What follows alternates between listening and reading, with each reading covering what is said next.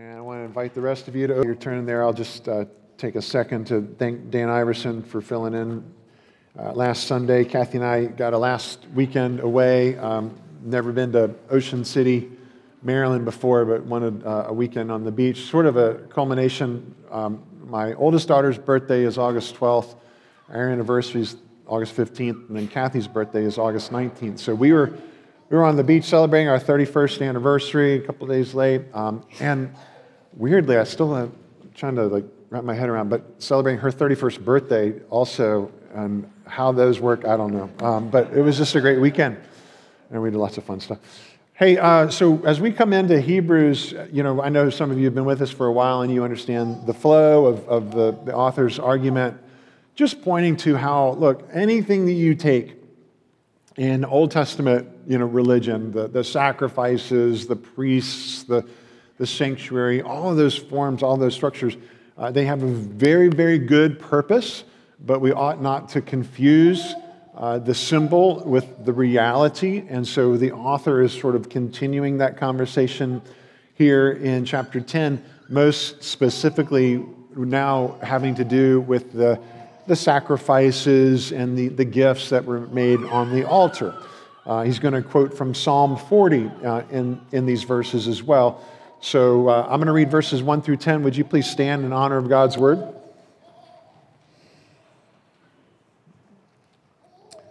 For since the law has but a shadow of the good things to come, instead of the true form of these realities, it can never, by the same sacrifices that are continually offered every year, make perfect those who draw near.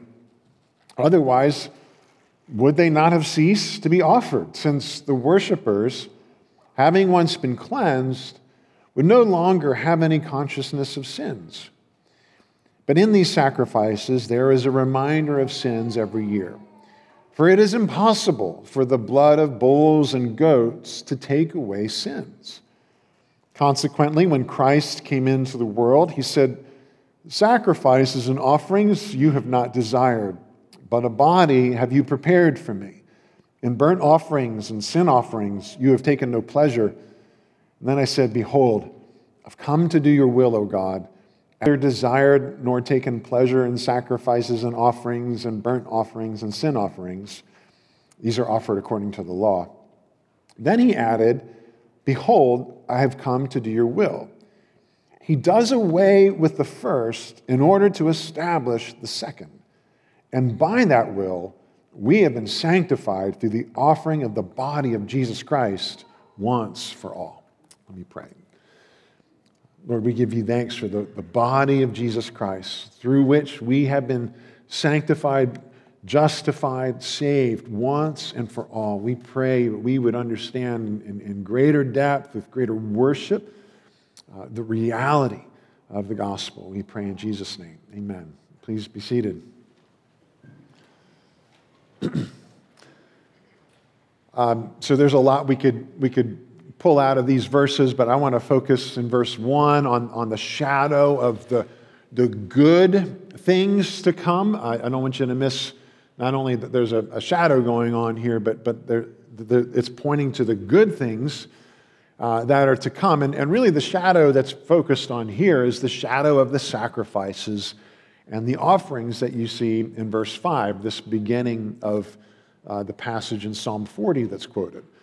So, so the shadow of the good things to come, uh, that shadow are the sacrifices and the offerings. The good things that are to come really come through the body of Jesus Christ that you see all the way down there in verse 10.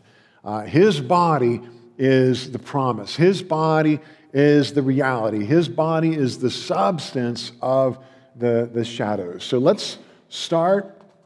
Uh, let's start with the shadow of, of good things, of real things uh, to come, since the law has but a shadow. The same sacrifices that are continually offered every year make perfect those who draw near. So, good for us to hit the pause button right here and just talk about shadows. Um, we, we know a couple of things about shadows, right? Shadows are not the same thing as the object that they are shadowing, uh, and that the, what we're talking about here picked this really cool little shop light up so that it had something nice and bright. Uh, how many of you have enjoyed, enjoyed hand puppets, little shadow puppets, right? How, how am I doing? There's a hawk, right? Pretty cool. I worked hard on this, prepared well. Had to do some stretching too. But there's my hawk. Can I get some hawk noises? That's good stuff. Yeah. That's awesome. Thanks. Wait. Some of you look worried. It's not a real hawk. You, you don't have to be scared. It's nothing's going to swoop down and, and like, you know, grab your hair. Nothing's going to like drop a little love on you. It's not real. It's just a shadow, right? Right? It even sounds real, but it's not. It's a shadow. But what makes the shadow is real. So here's some more fun with shadows, right? Here's a real apple, and it makes it an apple shadow.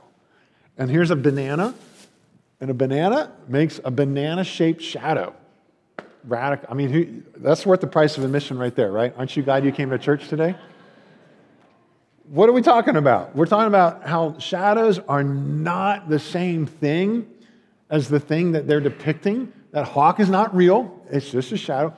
But the apple that made the apple shadow is real.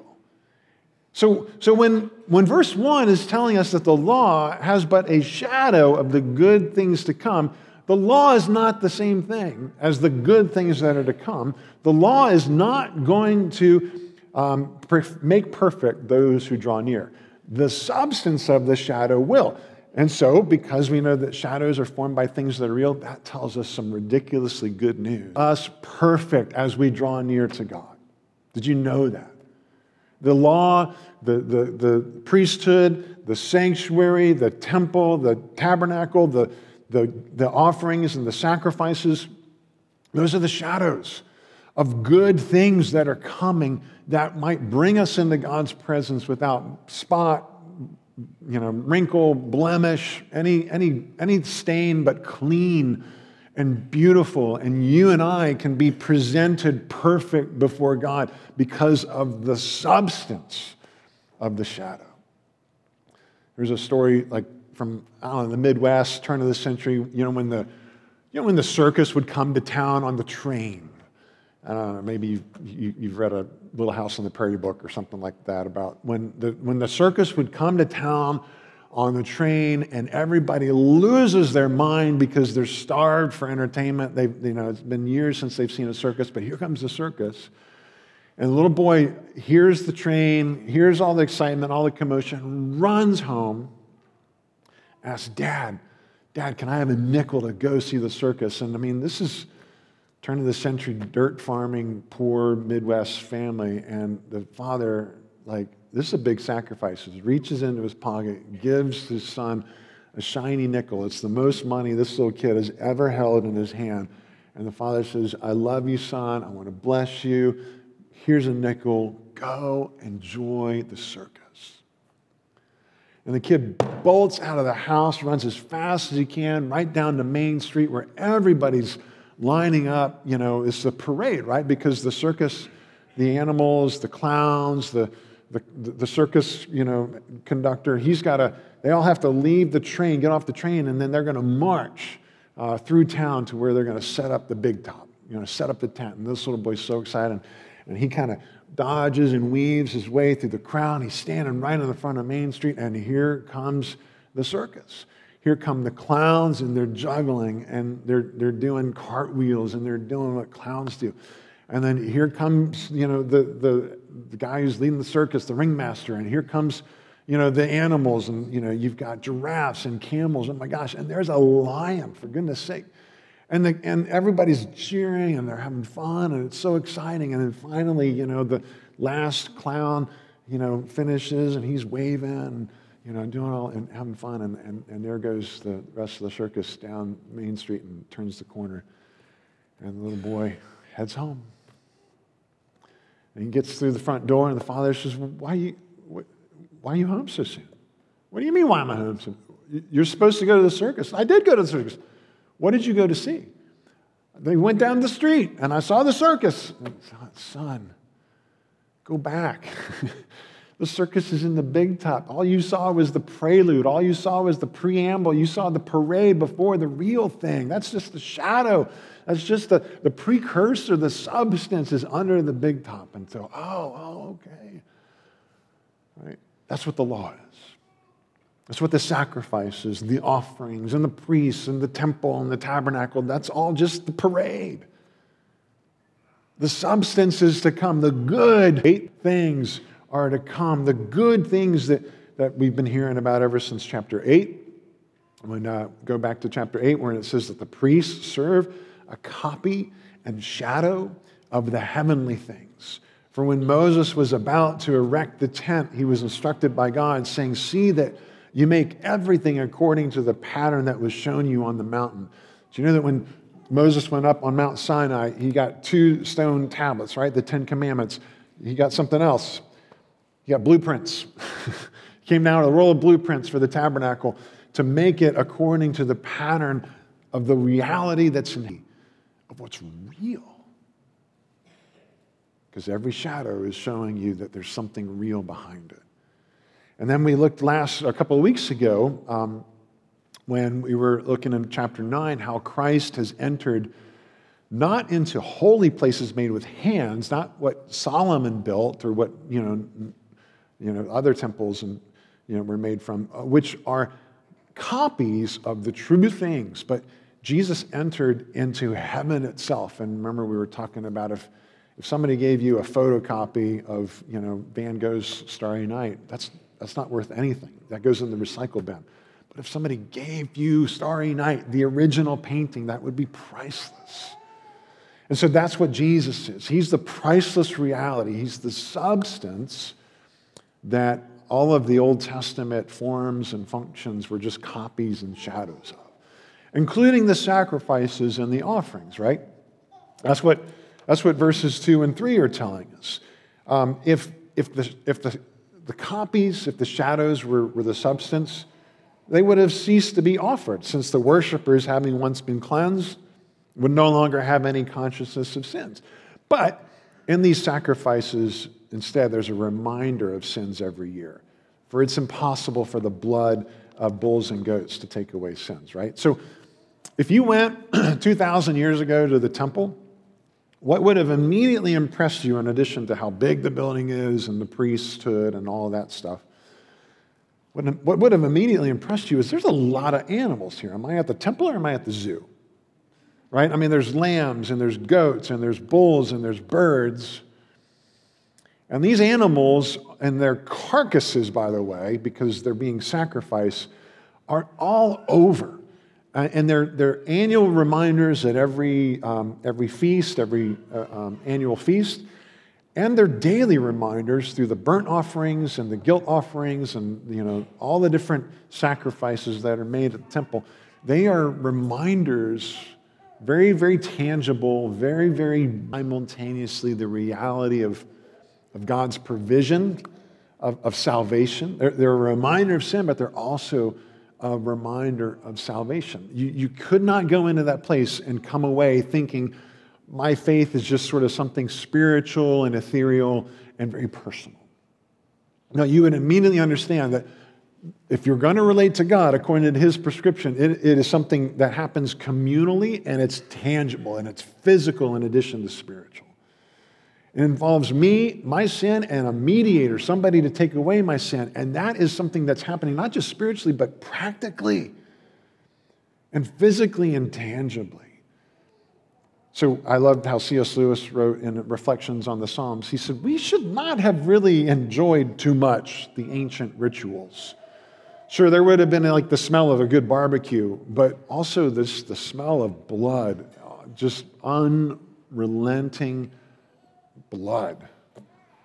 Every temple in the world, the elegant Parthenon at Athens and the holy temple at Jerusalem, was a sacred slaughterhouse, a reminder of sin. Annual reminders, daily reminders. But we don't have to travel back in time 2,000 years to get annual reminders of sins.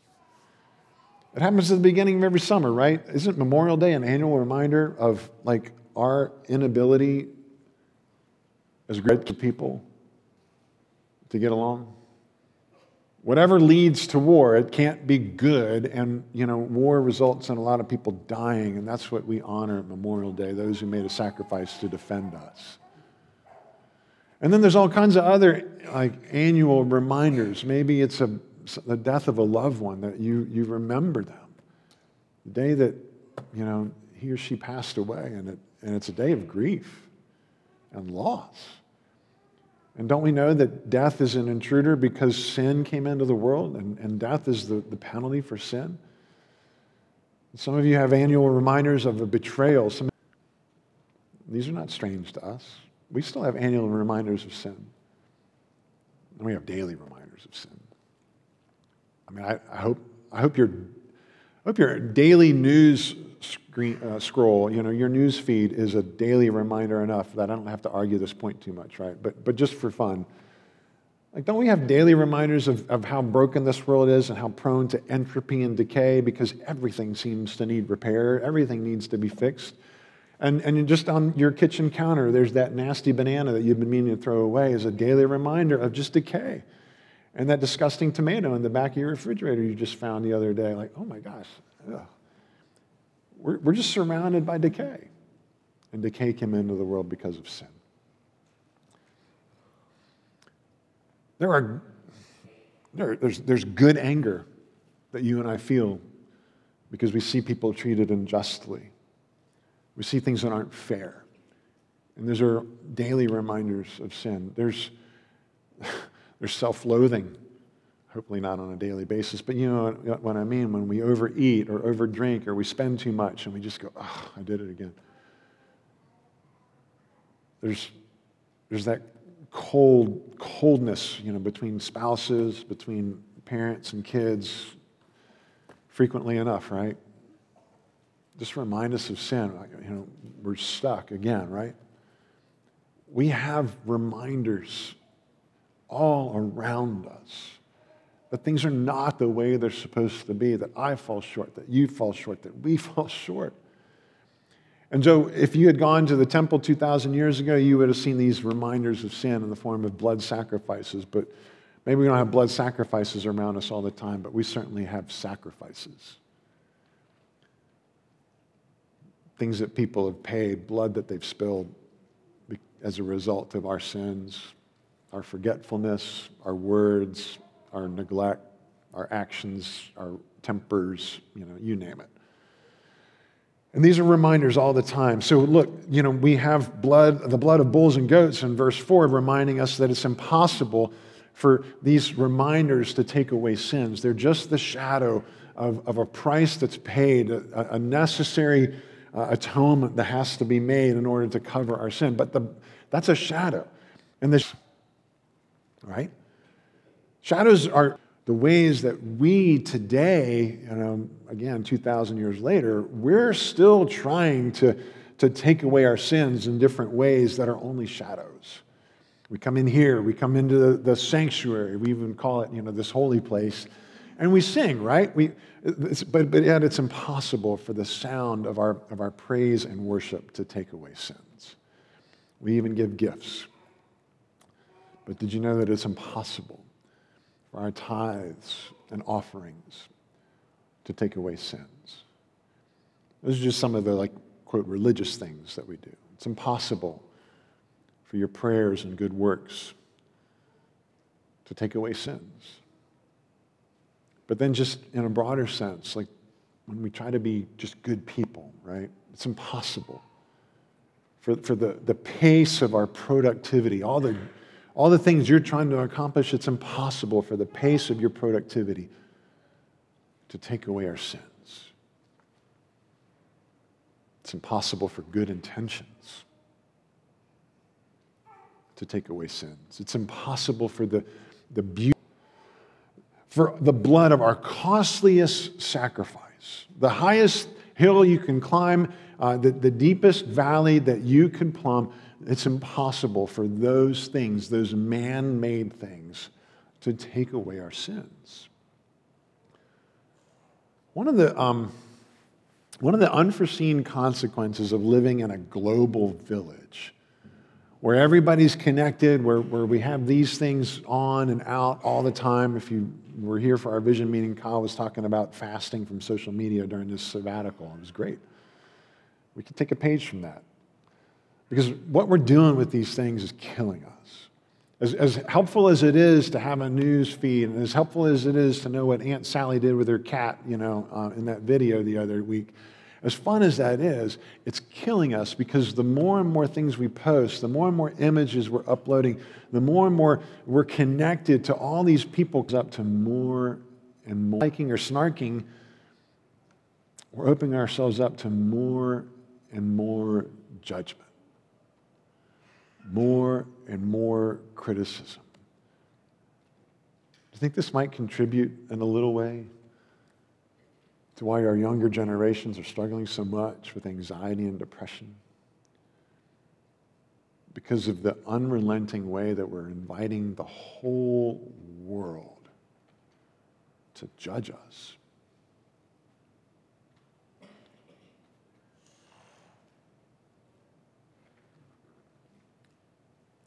What if every post, every picture, everything you ever did, what if the only thing that ever came back to you was praise? What if everybody online, every time you did anything, any comment, any picture, what if the only thing you ever received was unmitigated, love and, and approval. Wouldn't that be amazing? I mean, what if all 7 billion people in the world, what if all of them got online at once and just blew up your device saying how amazing you are and how accepted you are and how beautiful everything you do is? What if, what if, the, what if the universe could, could hum in harmony? A song of praise for how beautiful you are, how good you are? What if, what if the maker of the universe declared the goodness that he finds in you? Isn't that what we're sort of longing for? That, that approval, that acceptance, that, that, that, that blessing when, you know, every time you're sending something out there. Like we, we, we know, though, that, that that can't be true. That can't be possible because what our universe, if he's true, is that then look the other way. Um, just the, the ways that we, we, we fudge things and we, we're not consistent. We know that the, the true God, the, the, the sinless God, cannot unmitigatedly say, Well done to us. We know that our sin is real. We know that, that our failures are real and they affect real people. They have real consequences. And we're not only experiencing the brokenness of this world, but we're contributing to it. But thankfully, those things are not the only real things. Because the other real thing that we know from the gospel is that Jesus is real that God's mercy is real. And He came to us and He took on a real body. Like Jesus is not a legend, Jesus is not a myth, He's not an idea. He came in our flesh. He came as a human being, God incarnate, and He was real, as real as our body, as real as the sinful things that we do with our bodies. He took on a body and is just as real. And that's what's so beautiful about what Psalm 40 is telling us that's quoted here. In verse 5, says, Consequently, when Christ came into the world, he said, Sacrifices and offerings you've not desired, but a body you have prepared for me. In burnt offerings and sin offerings you have taken no pleasure. And then I said, Behold, I have come to do your will, O God, as it is written of me in the scroll of the book. And if you jump down to verse 10, it says that by that will, when, when Jesus is using Psalm 40 in the first person. I've come to do your will. By that will, we have been sanctified through the offering of the body of Jesus Christ once for all. I cannot overemphasize how important this truth is. That Jesus, through the offering of his body, has made us perfect before the Father. Like it took his body. That's what he did when he came to do the Father's will, is he was, he was bringing his body forward as it's not a shadow. So think of the various ways um, that different cultures and religions and people groups all throughout the world and all, all over the, you know, throughout time have formulated and thought about God's revelation and salvation.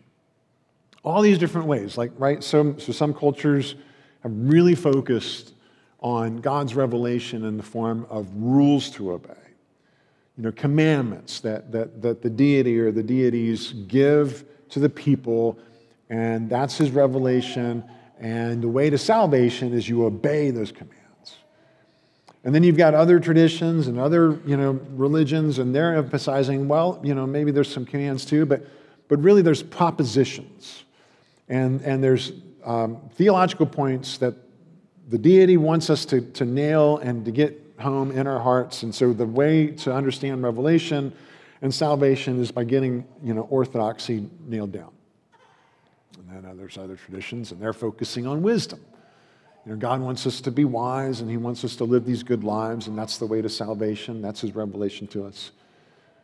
And other, other traditions, other, other, you know, a whole different lens too, just mysticism and experience and feeling God and experiencing His presence and so on. These were all the different ways throughout time and, and people groups where people are trying to understand God's revelation and, and the way to salvation. And then along comes Jesus. So, what Christianity uh, affirms is that, yes, of course, God has given us rules and, and He wants us to live consistently with His kingdom, of course. And yes, there's truths about what's real and about God and about creation that He wants us to, to receive and comprehend, and that's how you know, we get on board with what reality is. And there's wisdom and how to live well with one another, how to do relationships. That's all well and good. And there's even the experience of God's presence through His Spirit that He wants us to have. But none of those things, none of those things alone are the sufficiency of His revelation. They are certainly not the sufficiency of His salvation, either alone or even in combination with everything else. When God wanted to reveal His fullness to us, who is God in all of his fullness and, and, and the salvation that he's provided, he gave us Jesus. Again, not just as a, myth, a mythological figure or just as sort of uh, an idea, but as a person in a body. Look at your hands and your arms and your legs, and as, as real as your body is to you, Jesus is real. He is our flesh in heaven. He is the substance of the shadow. The good things that were to come is found in Christ and His being with us. He came to do God's will.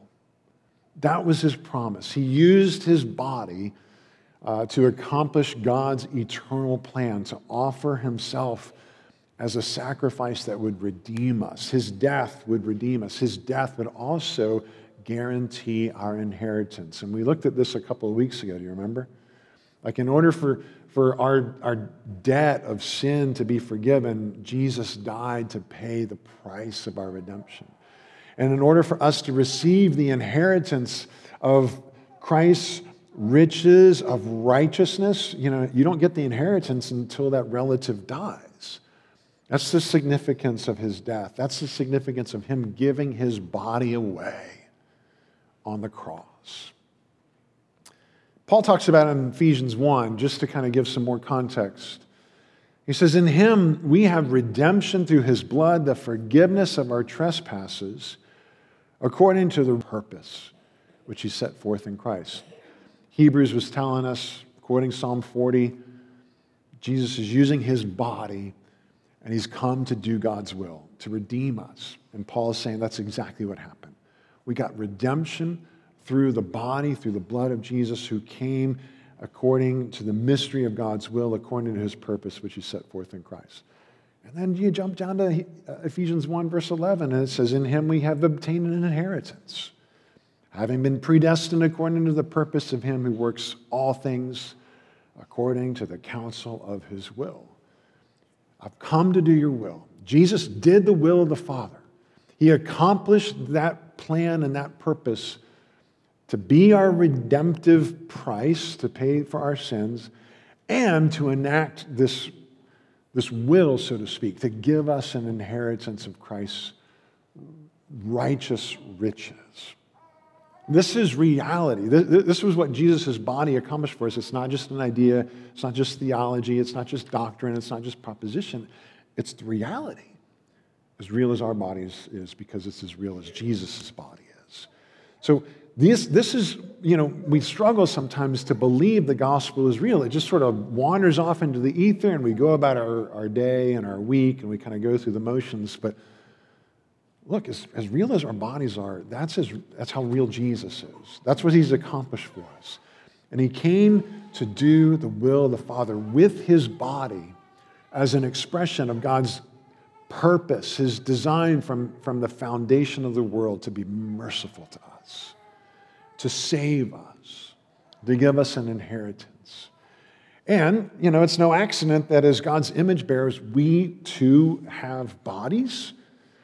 And just as sure as Jesus came and said, I, have come to do your will with, with my body, we, we who are on the receiving end of God's grace and have put our faith in Jesus who redeems us who gives us an inheritance that can never perish, spoil, or fade if you know it. And that means we get to use our bodies to glorify God and to live consistently in his kingdom just like Jesus did, to bless people. Um, bodies, I, I love uh, this quote. It's, I'm a little ambivalent.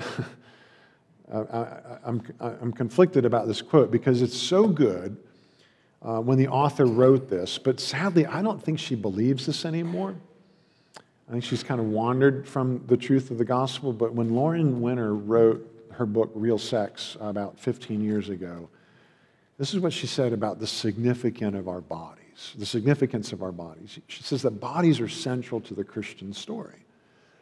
The kingdom of God is transmitted through Jesus' body and is sustained in Christ's body, the church. So through the bodily suffering of Christ on the cross and the bodily resurrection of Christ from the dead, we are saved. Bodies are not just mirrors in which we see the consequences of the fall, they are also, in one theologian's phrase, where God has chosen find us in our fallenness. We all sin with our bodies.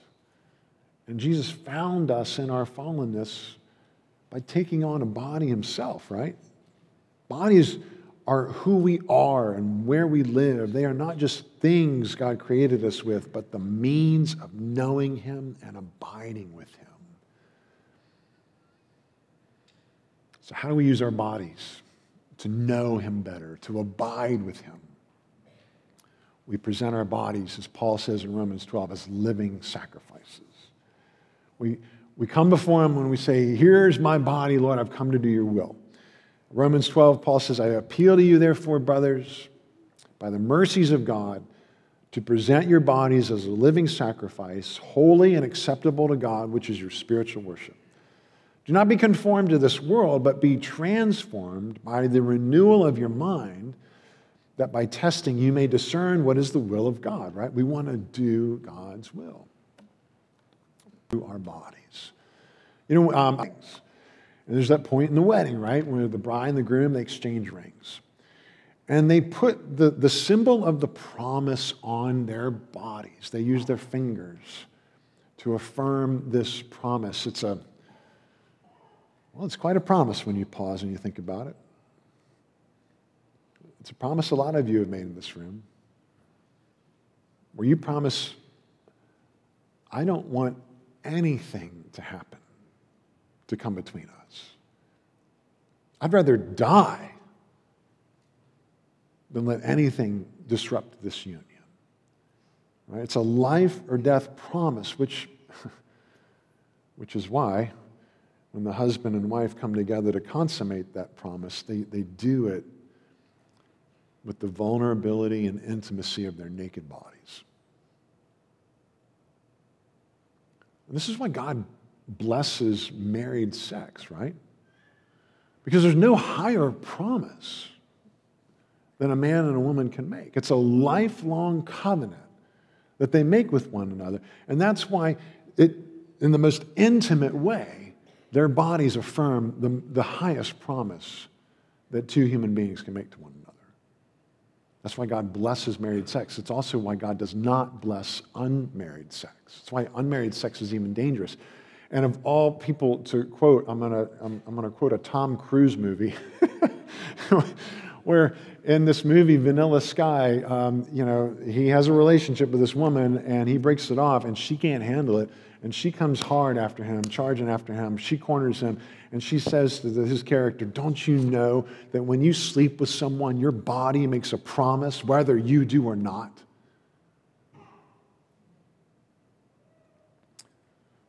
We're embodied souls. And what we do with our bodies tells the whole world about the reality of the one who made our bodies. What he's like. Can he be trusted or not? Is he faithful? Is he kind? Is he good? We raise our hand to swear an oath, right? Put our hand over our heart to pledge allegiance to the flag. We, we shake hands to seal a deal. Making promises with our bodies? What promises are we making with our eyes? The things that we're looking at. What promises are we making with our ears, what we're choosing to listen to and to ignore? What are, what are we saying with our words, with our mouths, with our tongues? How does that reflect the reality and the goodness of God? Are we bringing our bodies before Him to do His will? How about your hands? How about your feet? Are our bodies being used to bless the bodies that are around us because those bodies have souls in them? And those souls need to know their Creator, their Redeemer, the one who gave Himself, who laid down His body because He loves us. Our bodies can show people the source of the shadow, the reality. So let's pray to that end. Lord, we give you thanks for the reality of the gospel, that you uh, were not content to just send us laws. You were not content to just send us doctrines. You were not content just to, to give us wisdom and to, to give us uh, experiences, but you gave us Jesus. You, you gave us yourself in a body to convince us that this is real and that He is the reality and the substance of all of the, the promises and the good things that we're being pointed to. Uh, we praise you and thank you for the redemption that is ours, the inheritance that is ours, more, more than that, the God who is ours. That you would make a promise with your body to be our God, that we would be your people. Or would you help us to make promises with our body? To show people the goodness of God, the one who loves us and who gave himself for us. We pray in his name. Amen.